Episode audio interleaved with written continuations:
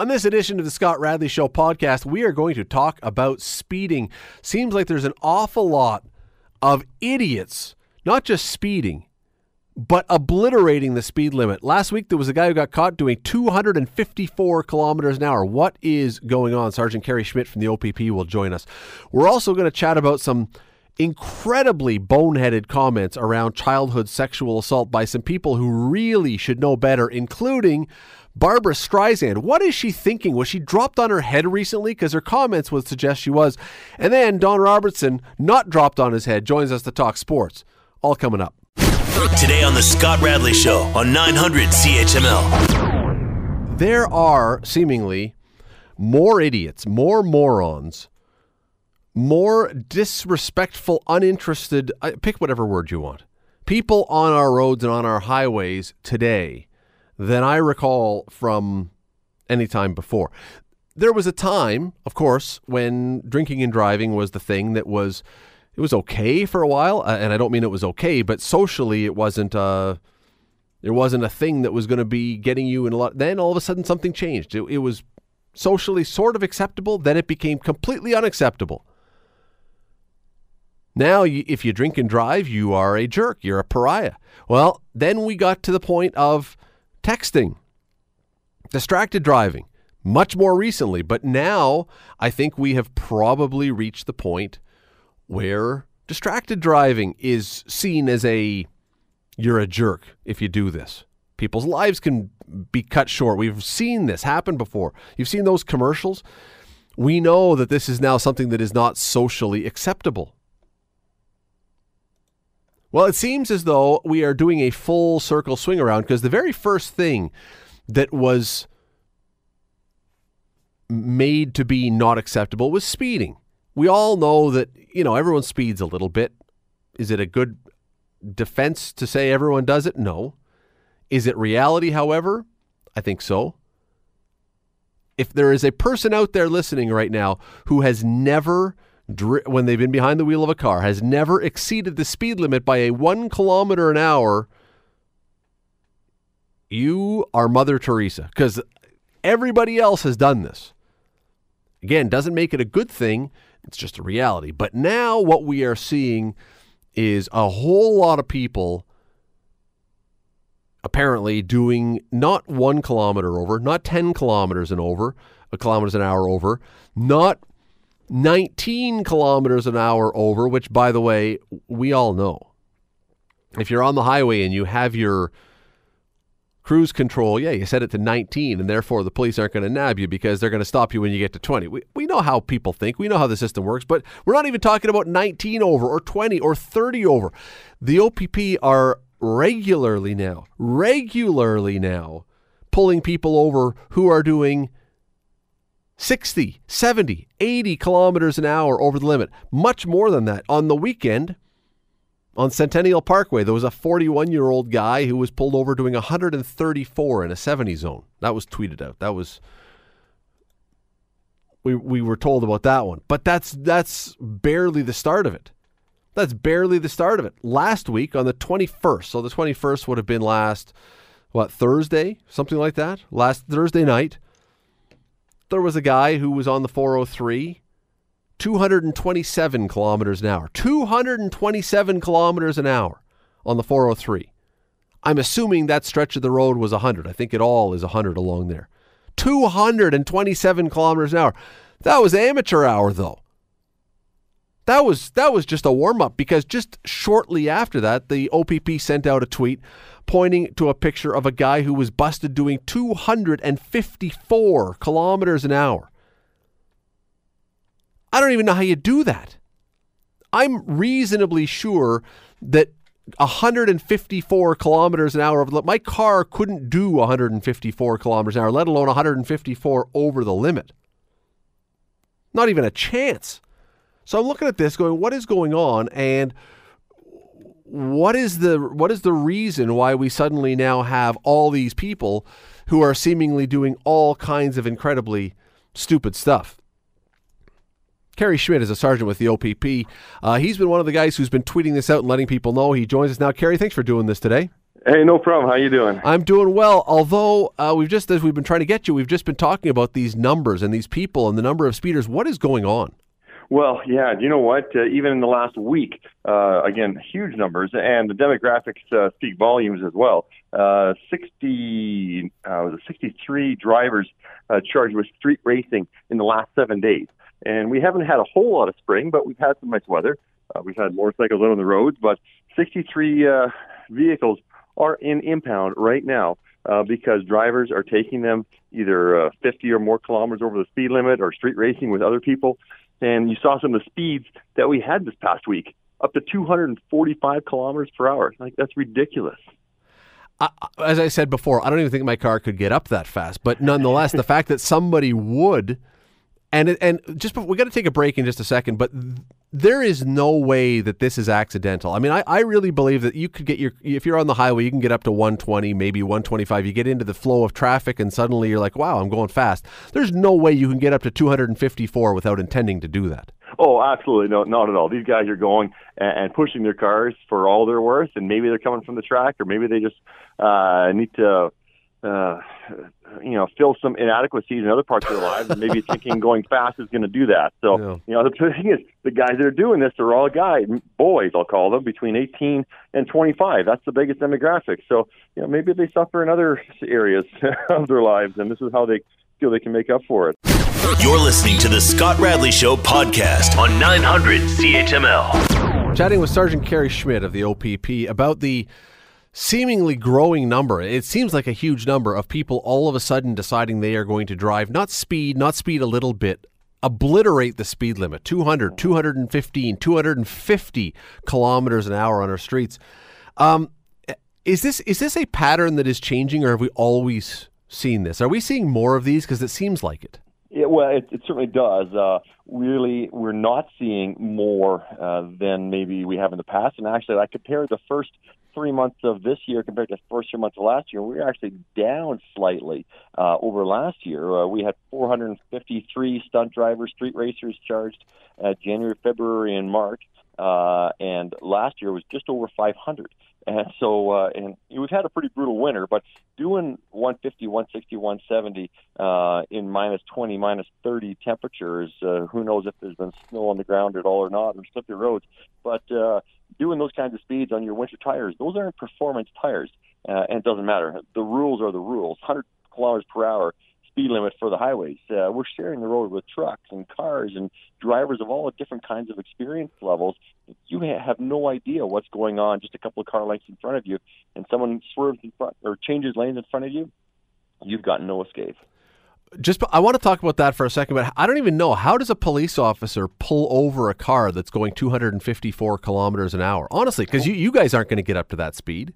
Well, no, and uh, and one thing that uh, a lot of drivers think of uh, as soon as they're they're flooring it down the highway, and as soon as they see the, the black and white police car sitting off on the shoulder, they're on the brakes hard and uh, and and they slow and they go by us thinking, all right, good stuff. I I got slowed down in, in time. If you look at that picture I posted uh, that shows the 254 speed limit, you'll notice that the officer who targeted that vehicle targeted it at over 620 meters away from him as it was approaching. And so, over half a kilometer away, we we long know already how fast you're going. You're not even looking that far. We got a scope where we we can double and and see and focus right in on that car.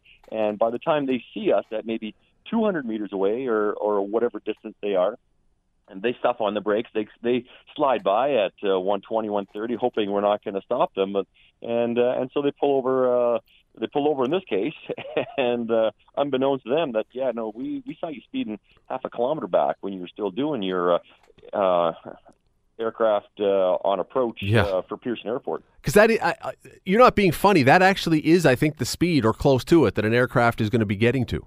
Absolutely, yeah. A plane coming in on uh, on final approach is usually going about 140, or maybe your pilots can can enlighten me, but 140, 150 miles an hour over the threshold.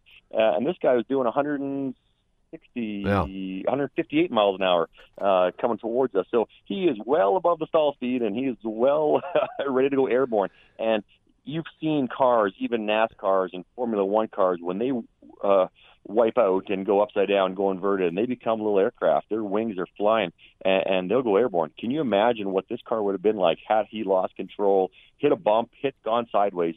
He would have been absolutely obliterated, and anyone who was in that vehicle would be, you know, without question, no longer with us. The charge you talk about the charge, uh, it's street racing, but also stunt driving. What does that mean? What does that actually mean for the person who gets charged with that? Well, those num- those names can be used kind of interchangeably. Uh, Section 172 of the Highway Traffic Act talks about street racing and stunt driving, and, and basically a stunt is is a whole different definition of different uh, categories. So stunt driving includes driving 50 kilometers or more over the speed limit. It also includes uh, one vehicle outdistancing other vehicles, attempting to gain advantage on other motorists that they're traveling with. It also involves two vehicles racing with one another through traffic, uh, a motorcycle who lifts a wheel, a vehicle who uh, accelerates and loses traction. The vehicle begins to spin. Uh, you throw a person in the back seat of your trunk, or sorry, you put you throw a person in the trunk of your car, uh, not on its seat. Uh, that's a stunt. Uh, so all these kinds of things, and there's other definitions, there's other qualifications that include that, will all land the driver in an automatic seven day license suspension, seven day vehicle impoundment, and penalties of $10,000. Now, just out of curiosity, I, I haven't heard of any of these leading to accidents. I'm sure some of them have, but with the with what you described a moment ago, you're flying along doing 250 and someone changes lanes and you now slam into them and now someone dies. What does the charge change to? Well, it could certainly uh, escalate up to uh, criminal code uh, dangerous driving, which uh, includes penalties for prison time, incarceration, uh, obviously criminal records, and so on. Uh, civil A, uh, the penalties uh, are always going to be there, depending on what uh, what counsel and, and lawyers are going to be looking for. Your insurance companies will never look favorably upon people charged with uh, stunt driving or dangerous driving, uh, and then you're living with it yourself. Uh, I don't care how remorseful you are uh, this is something you have to live with. And you just think back to uh, uh, to the Humboldt crash, where the truck driver there, um, you know, appears to have uh, incredible remorse, but it doesn't matter. It's not going to change what's happened, and uh, and he has to pay a penalty. And just as these drivers here have to pay penalties, and and very often if they are involved in wreck, uh, there's not much, unfortunately, left to prosecute because they're very often uh, one of those statistics when we talk about the leading causes of death on our highways. Kerry, I only have 15 seconds. Sadly, I wish we could do more on this, but you, this is a, a Highway Traffic Act thing more often than not, unless there's an accident. I know you're the guy who enforces the law, doesn't make it up, but w- would we be better if driving 50 or 60 or 70 over was actually a criminal code violation right off the bat? Well, again, that's up for the uh, le- legislators to decide what's appropriate or not. You know, there's all kinds of people that are know, that are will advocate for or against uh, speed limits and what's appropriate, what's not appropriate. But we're sharing the roads with all kinds of motorists out there, and we can't have people taking liberties and taking privileges that aren't theirs to take. And because very often it's the poor innocent victim who lands up uh, being the one who's going to get hurt uh, when a vehicle uh, slams into them. So we see it all the time, and you're going to see uh, updates when we're talking about aggressive driving. Um, you know, in terms of what's appropriate or not, you know, we're going to hold these people accountable to the law. And if the laws need to change, well, that's up for the government and the legislators to make those changes. Wish we had more time. Uh, Sergeant Kerry Schmidt from the OPP. Appreciate your time today. Thanks for doing this. Anytime. Thanks. Uh, you can follow him on Twitter and get seemingly constant updates on more idiots who are driving like this. Seems to happen every night now. You're listening to the Scott Radley Show podcast on 900 CHML bizarre couple of stories that were published on the weekend. And when I say bizarre, bizarre in the worst possible way. In one of the stories, uh, a lawyer representing the Kenora Children's Aid Society, the children's representing the Children's Aid Society, wrote that 14 and 15 year old girls are sexually mature women. Let's ponder that one for a second. And in the in the other story, which I don't know that I can gauge which one was more disturbing. Barbra Streisand, the singer, there's not another Barbra Streisand. She was talking to a British newspaper while she was over there for a concert, and they got on to the topic of Michael Jackson in the wake of the Leaving Neverland documentary, uh, which outlined credible versions of sexual abuse on young boys by him once upon a time. The the stars, if you want to call it that, of this documentary were those young boys. Now, as adults, Uh, here's what Barbra Streisand said. This is a quote. His sexual needs were his sexual needs, coming from whatever childhood he has or whatever DNA he has. You can say molested, but those children, as you heard say, they were thrilled to be there. They both married and they have children, so it didn't kill them. If your head is exploding right now, like mine is, it's unbelievable.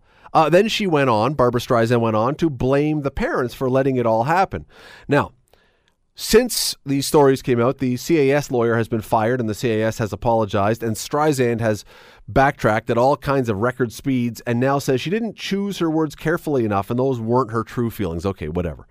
Uh, nonetheless, these are stunning things and it, it, does make you wonder what is going on. Uh, Loretta Merritt is a lawyer with Torkin Manes. She has a long history of representing abuse survivors. She joins us now. Loretta, thanks for doing this today. Oh, yeah, my pleasure.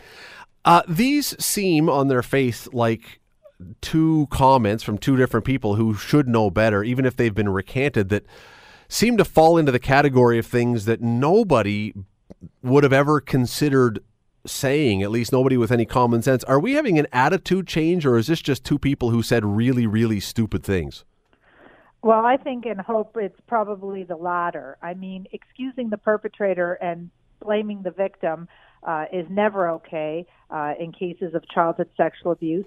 Um, that was more common in decades past. It, we see it less and less today, um, and I would certainly hope these are two isolated incidents.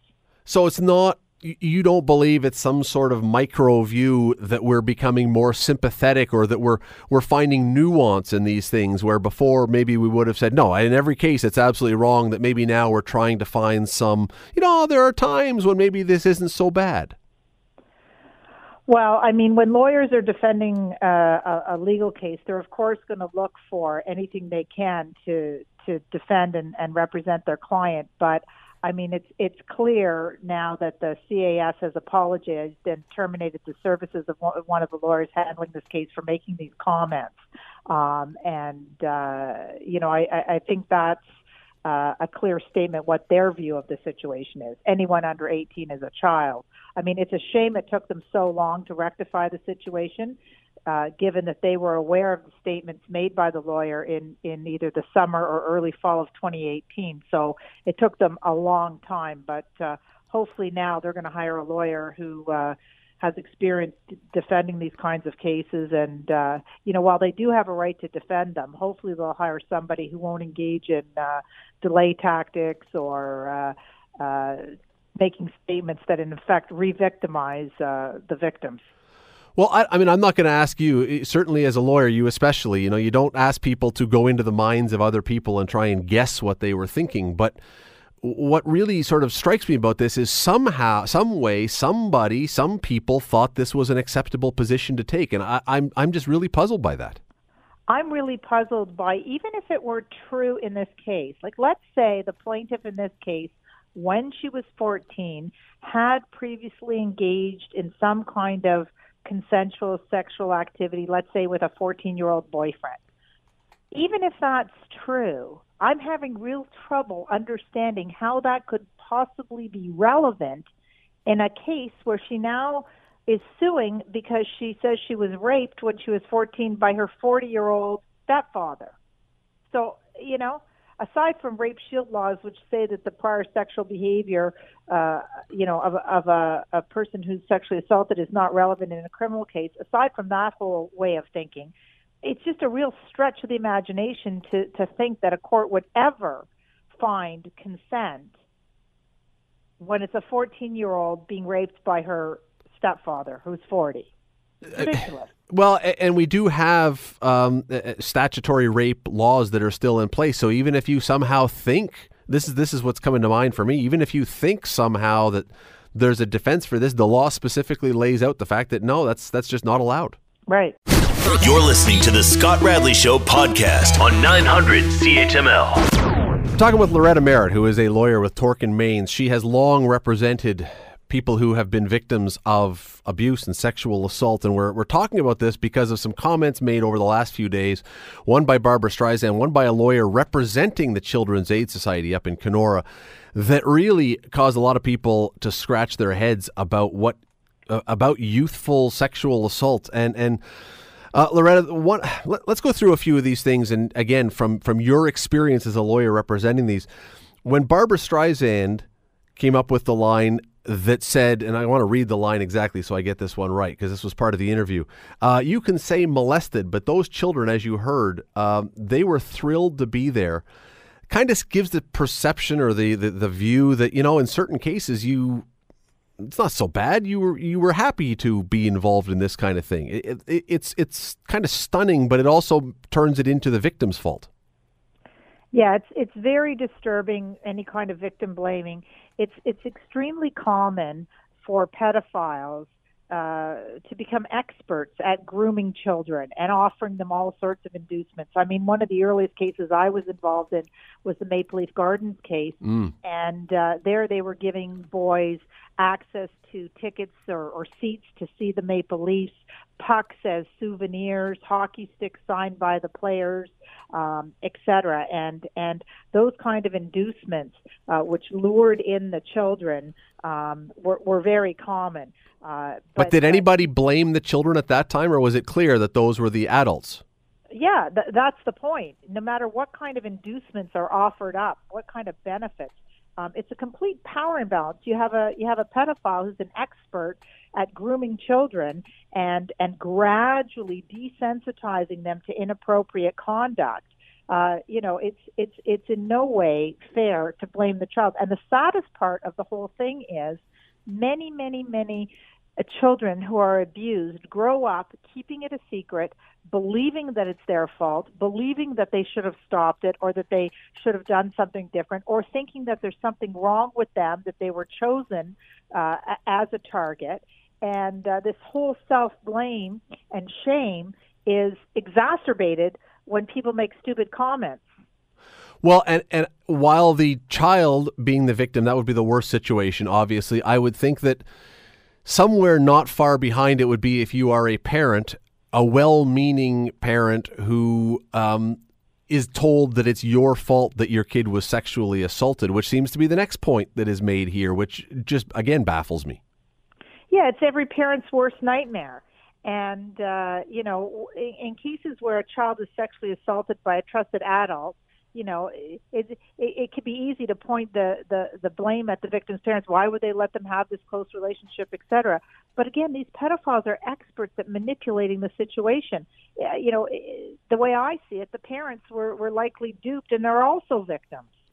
Are there ever cases where you can, and I'm not talking about where the parent is the perpetrator, but is are there ever cases where you can point at the parent and say, "Come on, what were you doing"? Well, sure. There have been some cases where, for example, the mother knew that the father was sexually assaulting their children mm. in in their home and the mother turned a blind eye and didn't stop it and courts have held the mother owes a duty to the children right. to take action and step in in that situation but that's very very different than having a situation where you have a trusted adult who's a family friend who's befriended the child and the family usually because that's often how they do it um, and and that person is all, often cloaked with some kind of legitimacy, either because they are in a position of authority, uh, whether it be a police officer or a school teacher, a Boy Scout leader, or a priest, or whatever, or in the case of uh, uh, the Barbra Streisand's comments, a famous celebrity who everyone thinks is beyond reproach. And, and, I just watched a documentary a few day, a few weeks ago on Netflix called uh, um, "Abducted in Plain Sight," and in that one, the parents pretty much did everything possible wrong that allowed their daughter to be abused. And yet, I'm not entirely sure. I'm still trying to figure out what I think about the parents because I don't think it was malicious. I think they were either really naive or really not. Pay- I, th- there didn't seem to be a malicious motive there. They were just really not aware, apparently, of what might be happening. Well, you've got to remember that this is a relatively new public conversation we're having, right? I mean, it started to some extent w- with the, uh, the the scandal in Boston um, that was highlighted in the movie Spotlight with the Catholic right. Church. Um, but even then, it wasn't mainstream dialogue. Um, it's really only a conversation that has exploded in the last few years as a result of the Me Too movement and so many people talking about it in so many ways. The other thing, the third thing that comes from this is the quote, and, and I'm going to go back to the quote from, again, from Barbra Streisand. And I don't know that this is, I think there may be more people who feel this way than we know about, although I hope not. Uh, she says, I feel bad for him when she's speaking of Michael Jackson and it almost makes you it, it's almost a sense that you know she said he had needs that there may be some people out there who feel like you know what? Yeah these people they they've got to look out for their needs somehow. And if the kid's willing to go along then what's the big deal? It, it's sickening but i i believe there are people out there who believe that. Well i think there's obviously something seriously wrong with anybody who molests a child. And you know they're they're obviously in, in my view suffering from mental illness, right? Um, and there's something very, very, very wrong with somebody who hurts a child. Um, do I feel sorry for such a person?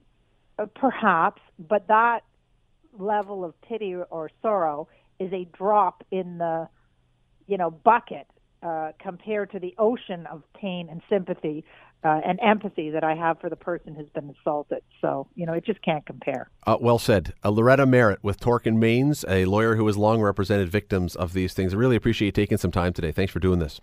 You're welcome. I, I just, I'm sorry, I, I can't imagine anything meaner, really, than trying to turn around a case of sexual assault and make it the fault of the victim. I just can't. And you know, Barbra Streisand is a huge celebrity. She's been around forever. She is a liberal goddess. They all, I mean, but this is the kind of thing that I don't care how you backtrack. There was no way she didn't misspeak. She said what she said, and now she's trying to bail out of it. And it's sickening. And I'm hoping that people are going to hold her to account for this because these are comments that is not a word missing in a sentence. It's not two words missing. It's not a slight twist of a word that made the meaning different. She said what she said. Go read it with caution because it, it will make you sick. You're listening to the Scott Radley Show podcast on 900 CHML. Let me bring in Don Robertson of the Dundas Real McCoys, of Calm Choice Realty, of so many other things in the Valley town. Anything that's going, I'll help with. It's true. Or hurt. It's true. I like that. One way or another. Could be your new motto. uh, we got a lot of stuff to get to. Don's here every Monday to talk sports for the second hour of the show. Uh, did you? You're a hockey guy first and foremost. I understand that. You got some baseball in the background too. Any basketball in the? Any basketball interest? Did you watch any of March Madness on the weekend? A little bit. Yeah. I think that is the most exciting tournament in the world. See, that's what I was going to ask you. I, after watching now, if if anyone didn't watch, that's okay. But yesterday afternoon, there was a game between Tennessee and Iowa. Tennessee was up by 25 at the half. Game goes to overtime. Just an unbelievable finish that Iowa comes all the way back. And then Duke plays against UCF, not UFC. UFC is a fighting organization. UCF is University of California, Fresno. Duke is the number one seed in the whole tournament, and they held on because a ball rolled around the rim and rolled around the rim and boom, fell out at the end. They would have lost. I was going to ask you if there is a more exciting event in sports. Sure, lots of them. I'm kidding. No, I I, I open with that. It is, and and one of the things in my mind that keeps it the most exciting. First of all, there's thousands of people in, in every building that they play in, Right. so the atmosphere is uh, second to none. They don't get paid, and they're kids. that you know of. Well, they're not making millions yet. You're That right. you know they, they get yeah they get they get well taken care of. I I think I watched 60 Minutes about that the other night. Anyway, it's um it's it's because they're kids, and you never know on any given night, and you know one of the real And it is only one given night. that's right. So it's winner take all. And they can get on a roll and beat two or three top seeds and then lay the egg everybody expected them to lay two or three games ago.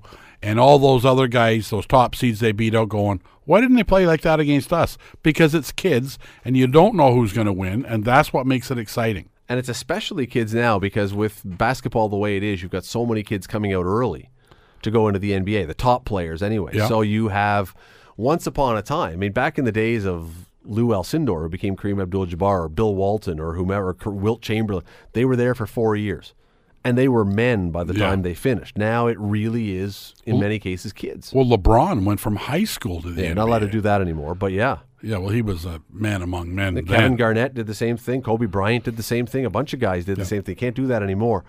which I find odd. I mean, That if you- you're good you enough, yeah, why can't you?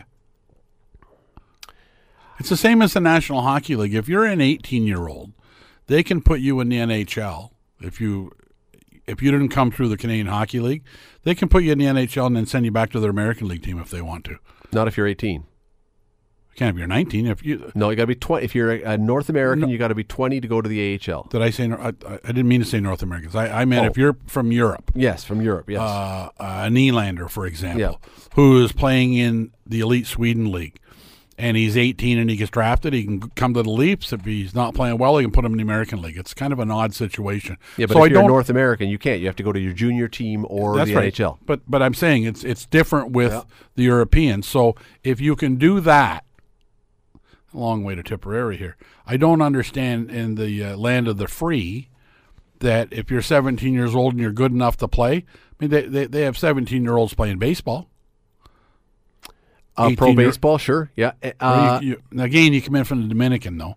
But I think if you're good enough, the Blue Jays would have you playing in no, and there's six. There's there's high school kids that get. So, uh, but why can't they? So I don't know the- the reason. I don't. th- It went to court. There, uh, I don't remember the reason why. And in fact, it wasn't just that you can't just go. Um, yeah, you, I mean, you, you can't go. You got to go to university now for at least a year. And in football, I believe it's at least two years. And I don't think you can come out after one in football. Um, I don't know. I don't know the reason why. It's an interesting one. I don't know if it's just an agreement with the NCAA because if you It may be. uh, if you take all the because all of a sudden everybody would do it. There's so much money in basketball now. Why would anybody go to college? Well, and the, and, and the NBA and the NFL both have free uh, farm systems. Like they're not paying the universities to develop these players for them, so they're all getting developed for free. So maybe the NCAA said, "Wait a minute, you got to cut us some slack here. I mean, you're killing us," and they might they may have had some empathy for them. It is to, to me, and and I'm not. There was a time when I basically cleared out my March so that I could watch every bit of March Madness. There was a time. Now that was honestly, Don. It goes to your point. That was a time when most guys were staying, and I'm only talking back in the 80s. I mean, I'm not talking back in the black and white era of television when it was, as I say, Lou Alcindor.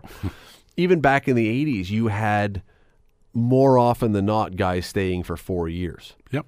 and you knew what the team was year after year. there was a lot of money back in the black and white television. You were talking about when I grew up. Um, there was a lot of money to play in the NBA, but not like now. Not like now. Not like now. And so you can retire on signing bonuses now. easily. right? Easily. So, but it is Easily. To go back to the original question, I think it's the most exciting tournament on the planet. I like the I like the Stanley Cup playoffs as the best sporting thing. But as far as exciting, as far as every game you have to tune into, or many of the games you have to turn into, I don't think that you can beat March Madness because of what you said, because it's one game, because it's unpredictable, and because for whatever reason, so often there are crazy things that happen. But the we'll talk about the NHL tournament in a second. Uh, but the NB or the NCAA March Madness, it's one of the parts of the excitement is if you lose, you go home. Yes. Yep. Right? The Leafs can be down three nothing to Boston and still win the series. You lose your game in March Madness. It's it, it doesn't matter if you're a triple A rating. Yeah, well, sorry about your luck and go home like so, Duke. uh, until last year, no, the way it's all seeded, and I'm assuming that most people understand that it's four different brackets with seedings of one through 16, and one plays 16 and two plays 15 on on. Until last year, no number one seed had ever lost to a 16 seed in a first round match. In all the years they've done this, it didn't happen. So last year, Virginia ends up losing to a 16 seed. First time in history. This year, Virginia is seeded number one in their conference again, in their bracket. And at halftime, they're down by, I think, 14 or 16 points to a 16 seed. I wish we had cameras in that dressing room to see what the level of panic was that you could maybe, it's never happened in history, and we're on Crap course to do it again? twice. They ended up coming out of the dressing room, and rather than folding, they turned it on and just obliterated the other team in the second half and won. But again, that's exactly the kind of stuff I'm talking about where you look and you go, these are young guys, these are young kids, and the level of pressure that would have been on those guys. If they had come out for that second half and started slowly and the lead had gotten even bigger, would have been it, unbelievable to watch that. the motivation that the coaches possess at that level during the halftime is equal to very few things in sports. The coach can go in there and lose his mind and start talking about the hundreds of millions of dollars you guys are going to cost yourself if you blow this again. There isn't a scout in this st- stadium that's going to draft any of you guys. I mean, uh, I could write the speech. It'd be pretty cool.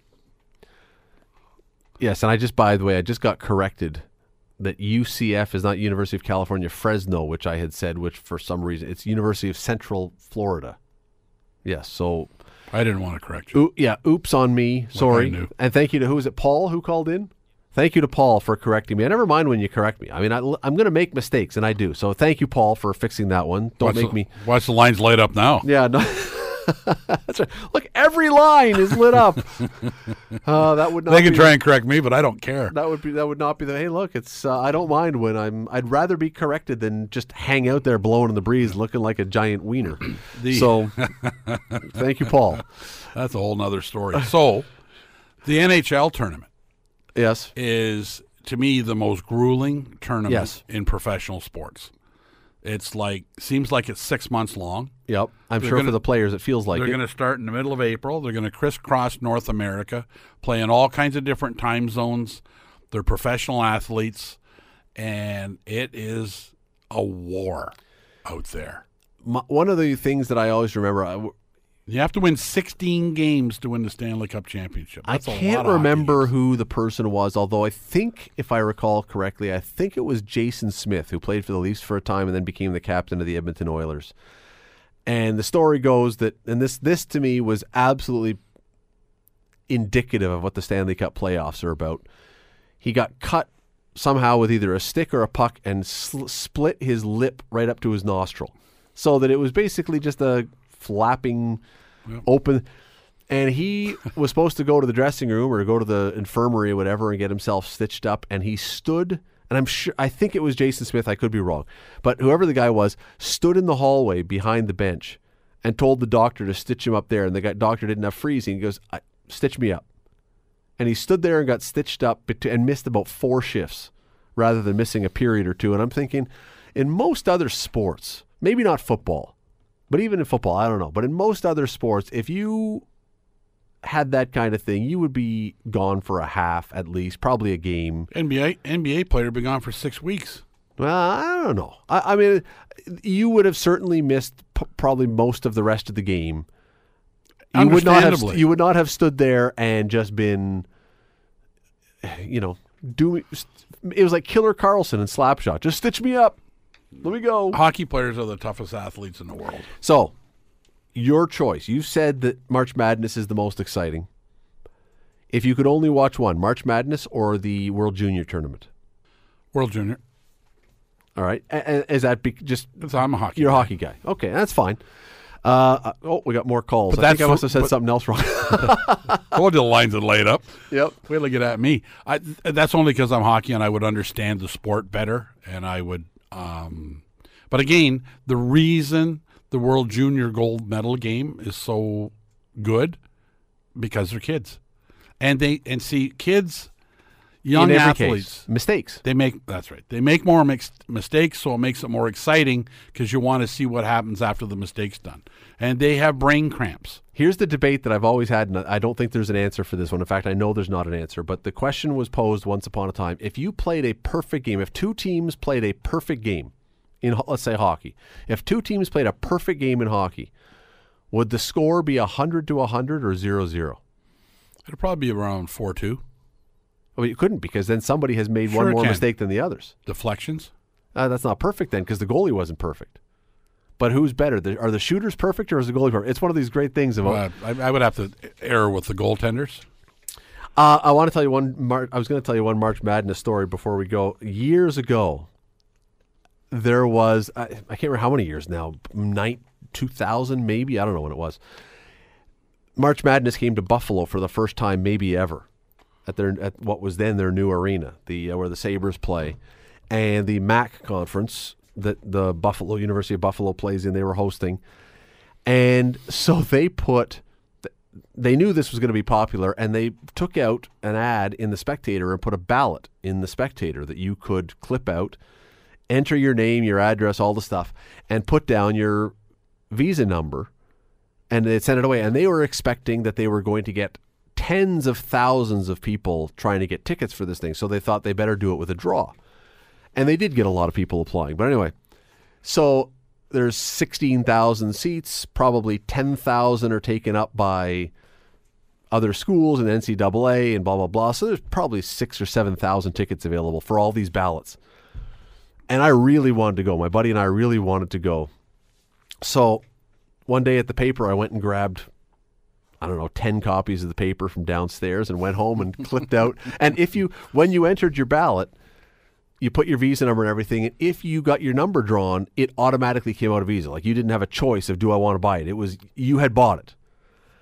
And it was for all the games. It was a package for all the games that were being played. And back then, I think there were, uh, it was either three or five games. Anyway.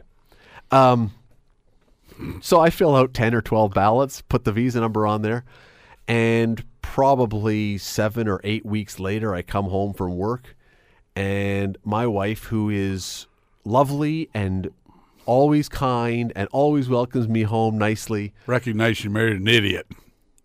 is at the door going, What did you spend fifteen hundred and something dollars on?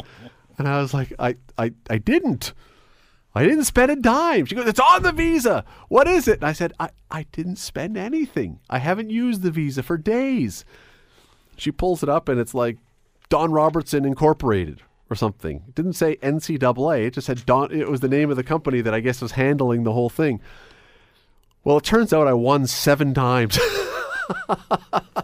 I now had seven sets of tickets for seven pairs of tickets for every single game, which had not been the plan. oh, that was an interesting few days trying to find people to sell those tickets to so that I was able to maintain my marriage. Were you able to peddle enough to get yours for free? uh, no, but I, I sold them at face value and uh, I kept my two and but I was just so thankful I was able to find people that would take those tickets off my hands because that may have been the end of my marriage. At that point in our marriage, fourteen or fifteen hundred dollars was not something that was just ah whatever. it's the last time I ever entered, I think, a ballot for anything with my visa number attached as a guaranteed you must do it. Anyway, I believe March Madness is coming back to Buffalo in two years, so Just maybe one ballot will do it. yeah, see if I know someone this time. You're listening to the Scott Radley Show podcast on 900 CHML. Don, we were watching the well all season long, especially the second half of the season. We've been watching the Carolina Hurricanes when they win games do more and more Yep. over the top. I was going to say ridiculous, but I, I won't. Ridiculous suggests that people don't like it. People, there are a lot of people that like it. There are some people that don't like it, but over the top is a more of an objective view, and I don't think anyone would disagree with that. It's pretty over the top. Some Things of the that make their players look like jerks, some people say. Some people would say that. Uh, last two games ago, they brought out a basketball net and had a little mini basketball game in honor of March Madness, which is big down in Carolina. Uh, last game, they were Fishing. fishing and caught a player. You got to watch these things on YouTube or wherever else in order to, if you don't know what we're talking about. The fact, though, that okay, so the Carolina Hurricanes do this, that's fine. We can disagree or agree on whether or not this is appropriate for the NHL. Is this the kind of thing that teams like the Hamilton Bulldogs should be, rather than if they are turning their nose up at it, to be looking to do more of? If you're a junior team, if you're a team that's trying to attract attention, trying to engage the fans, is this the kind of thing you should be looking to do? If you're trying to sell tickets and that sells tickets and it doesn't embarrass the game and it doesn't embarrass your players and it provides entertainment value, you're in the entertainment business. The old, uh, um, you'll remember the days when I ran the Brantford Smoke and minor pro hockey up in Brantford. I took off and went down to Cincinnati and went to two or three different East Coast League teams, and the stuff that they did between periods was as entertaining as the hockey was, and they went all out. Now it was minor, I think minor minor pro baseball do the same Yep. thing, but they just add to it. I think the thing that's a bit astonishing, and some people are taken back by it, is this is the major leagues, mm-hmm. and some people think there should be a rule that major league teams can't entertain their fans any other way other than to play the game. Well, they behave. The, the view would be that many people have is you you behave with great decorum. That you it's very serious, and the entertainment is the product on the ice, not the peripheral stuff around it. That would be the view that seemingly a number of people will hold. But I don't, and whether you want to hold that or not, that's entirely fine. I, like the people who are listening, if you believe that what they're doing is goofy and has no place in the game, I'm not gonna. I, I, don't care. That that's fine that you have that view. I'm not minding. But we're not talking about the NHL here. We're talking about the OHL, and we're talking about a team that is trying to draw attention. I think. What is the level? What what would be the cutoff of things? Uh, maybe that's too broad a question. It, is something like this out of out of bounds for a team in the OHL? I don't think it is, and the the the thing that strikes me is it's clear that the uh, Carolina Hurricanes choreograph and talk about this beforehand. Oh, because course. this is not um, this is not ad lib. I mean, they know what they're doing. It started out as lib, but it's not anymore. No, sure. I mean, they're uh, um, improv. Yep, it's not improv. No, they know what they're doing. I think if uh, an OHL team started doing that and it caught on, there would almost be competitions for it. See, it oddly enough, and I'm as traditionalist as anybody is when it comes to a lot of. If there's entertainment value and the people that don't want to watch it, don't stay after the game. Like if, if you're not interested, but the the sports highlights are showing it. I watched it this morning at six o'clock at, at the fishing thing. I'm going. Are you kidding me? I mean, it was funny to watch. But I don't think every team can pull it off. And I don't mean personality wise. I don't think that the Maple Leafs or the Canadiens could do this because of the history of their franchise. I don't think that you do that kind of thing if you are one of those teams. I think it and and therein may lie the fact that the OHL wouldn't want it done because they're they're have a lot of traditional franchises. All their franchises are quite old. I think the American I think Phoenix can pull it off. And and to cite an example, first of all, a lot of this a lot of sports telecasts are showing what they're doing. So somebody thinks it's of interest last year during the Stanley Cup playoffs, CBC did something that they'd never done before in Sportsnet. Yep. They were showing the intro to the uh, Golden Knight games in Vegas. Like six and seven and eight minute long intros. They showed the whole thing. Those guys coming out dressed like warriors and was... people coming from the ceiling and people getting shot out of cannons. I mean, it was. And people were tuning in right at the beginning to see it, including me. I'm going this is nuts. And then you'd laugh and go, this is pretty good. No, I think Vegas, everybody expected it from Vegas. Can you imagine? You're right. Let's use the Toronto Maple Leafs and Montreal Canadiens. Can you imagine if they tried that? There'd be a national uproar. There would. And and and and I don't have a problem with the idea that a team that has great um, great tradition and great history, you don't do that stuff. I, I do think there is a decorum I don't think you would do it if you were the New York Yankees. I don't think you would do it if you were the Boston Celtics. I think there are certain teams that just have such a history that you don't do that stuff. But that doesn't mean that all teams fall into the same category. And again, you're talking about Carolina, not exactly a hockey traditional hotbed. So what do you do to try and get attention? Same as you say with Phoenix. I, I have no problem with those places doing this stuff. I I've been one Carolina Hurricane game. It was Game Seven when they beat the Edmonton Oilers, and I'll tell you, it sure looked like a hockey market that night. It was very cool. Well, any but I get it. You're right, yeah. and you know what? It would have been acceptable in Nashville when they first got started, yep. seemingly. But their know. intros in Nashville are still pretty cool. big time. They're still big time. It's hard to do that 20 years in a row, 40 nights uh, or 50 or 60 nights, depending on how, how you do in the playoffs. It's still hard to pull that off. I'm sure Vegas are doing it because they're the entertainment capital yep. of the world. But it, here's what I find interesting. So if we think it would be all right for the Carolina Hurricanes in a non-traditional hockey market to do it, how would it have been received by the NBA if the Toronto Raptors had done things over the top because they're in a hockey country – and the Vancouver Grizzlies. It's interesting. They I, probably would have got chastised maybe. by, by the American media, Yes, right? Now, talking about non-traditional things, one of the guys for making a mockery and making it stupid and all the rest. Yes, you're right. They don't understand the sport. They're Yep. not trying to sell basketball. They're selling sizzle, not the steak. Well, you know what? The steak's a little tough right now till we get rolling. It's not much of a steak to look at.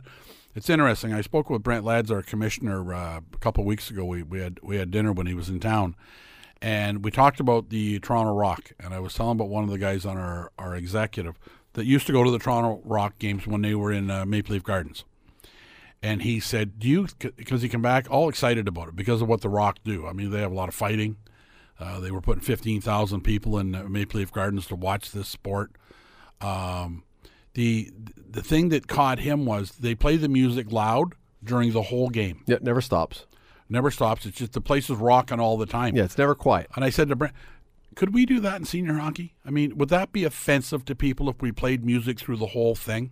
And because our our crowds are traditionally um, not millennials and not teenagers.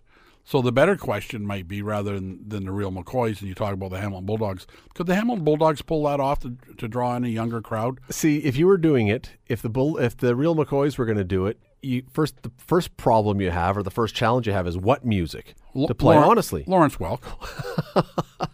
no. But if you were the Bulldogs and you said, for, I, I do believe they probably have rules in the OHL. I've never actually looked into this, uh, uh, but you would have to go for a. The OHA don't because Brent was president for 40 years. And I said, Can you do it? And he said, I don't think there's any reason you can't. you would have to find uh, if you're going to go for a younger audience, you got to play the the hip hop stuff and whatever else you were going to do that would that it's on the charts that they want to listen to, and that's fine. That'd be some of the other me lining it up, Well, I'll tell you, because it would be Lawrence Welk. Well, but the, the, the issue is with me, and we got to go to a break in just a second here. When we raise this whole thing, Hamilton is not a traditional hockey market in the sense that we haven't had an NHL team here for years and years. We haven't. It's not an NHL market, but it's in Southern Ontario. We know our hockey around here. People are familiar with the game, so it's not Carolina where you're trying to get people engaged. It's not Toronto where you have this long time legendary franchise, even if they haven't won a lot. Pretty stodgy, too. It's somewhere in the middle, and I don't know if the Hamilton Bulldogs could get away with doing that stuff. But you want to know something? If I was them, I would want to try it. I would want to try some of this stuff and see if you can catch lightning in a bottle and see if you can get some traction with people who might not otherwise do it. And I don't know what it is. You know, you and I and them and whoever else, I mean, they, Yeah. they would need to sit down for a while. But I would want to try it. I don't tweet much, and so I tweeted some out on the weekend to my three followers. um, uh, I, th- I think there's three. Uh, One of them may have dropped me. And I asked the question because I was heading home the other night and I was listening to, um, I was, I was at work. So I was going home and listening to Jimmy Ralph and uh, Joe Bowen on the radio, which are all, I find always entertaining. And I go home and I flip the game on. It was Saturday night. And I said, I'm looking at the game going, why do we have play by play for games on television? Radio, I get. I think it's a tradition that you have play by play by radio. So people that are actually watching the game, we better tell them that Dave Keon's got the puck and he moved it to um, George Armstrong. But why? Why can't music play? They Like, did, why do we need to be told? I understand the game. They did a football game a few years ago, where the NFL game or a CFL game, I can't remember which one, where they cut the play-by-play. You just watched the game, and I remember watching a little bit of it, and I don't know that it was a bad idea. It was just jarring because you're so used to it. But if you had the guys, if you had two guys in the booth, and during the stoppage of play, they started talking about the power play and why you know why aren't they doing this? And it looks like Radley's got to get stitched up or he's got a lower body injury. You could do that, but when the play comes back on, it it, it it escapes me why I have to be told who has the puck and who's passing it to who because the people in the stands don't get that. They go and enjoy the game as much as anybody. When you've got the games now on so many different platforms, and you've got Sportsnet that has how many channels does Sportsnet have now? Four hundred. something like that. And on a Saturday night, you've got the Leafs will be on Hockey Night in Canada on CBC, and they probably will be on one or two of the Sportsnet channels. And at times, like on the weekend, they did a game in Cree in the native language. And they have a um, Punjabi does. Punjabi uh, broadcast all Yep. the time. It's always struck me as interesting that while those are two really interesting and, and I applaud them for doing something different, really good ideas, you've got all these stations. Why do you not have a station to introduce hockey to people who don't know hockey? So you've got the you've got the the guys who you know you can tune in and you can listen to it if you're a regular hockey and whether you cut out the play-by-play guys or whatever else, but have one that is a teaching hockey when they say it's offside have someone be able to explain what the offside was so that new Canadians, people who don't watch, maybe, you know, uh, wives of guys who watch and they haven't before, or husbands of women who haven't watched and Hockey their for wives dummies. do. Seems to me That would that- include all- almost No, but let's put let's put a channel together where you can and and we're not going to change it. Like week after week, it's going to be the same thing. It's introductory hockey week after week. I bet you you build an audience. So NBC, CBS, all the early channels. You talk to the guys that used to do the play-by-play and the color and everything else and the intermissions. A lot of it was, pardon me, a lot of it was teaching. Had the good fortune of, of golfing with uh, Brian McFarlane years ago. Wonderful guy. Peter Puck. Yep. NBC bought Peter Puck, and the reason NBC bought Peter Puck is because they on those not in Canada, but on the American broadcasts, it would show Peter Puck would do an icing, Peter Puck would do an offside. They use it as a teaching tool. Now it's not to the level you're talking about, but it it brings an interesting thought to the game that people that say I don't understand hockey, so I don't watch it. Well, watch it on Channel Four. And it, rather than do play by play, they'll say, here's why they did that. One of the problems would be with hockey, and I know we're supposed to go to a break, but is it's so fast. Yep.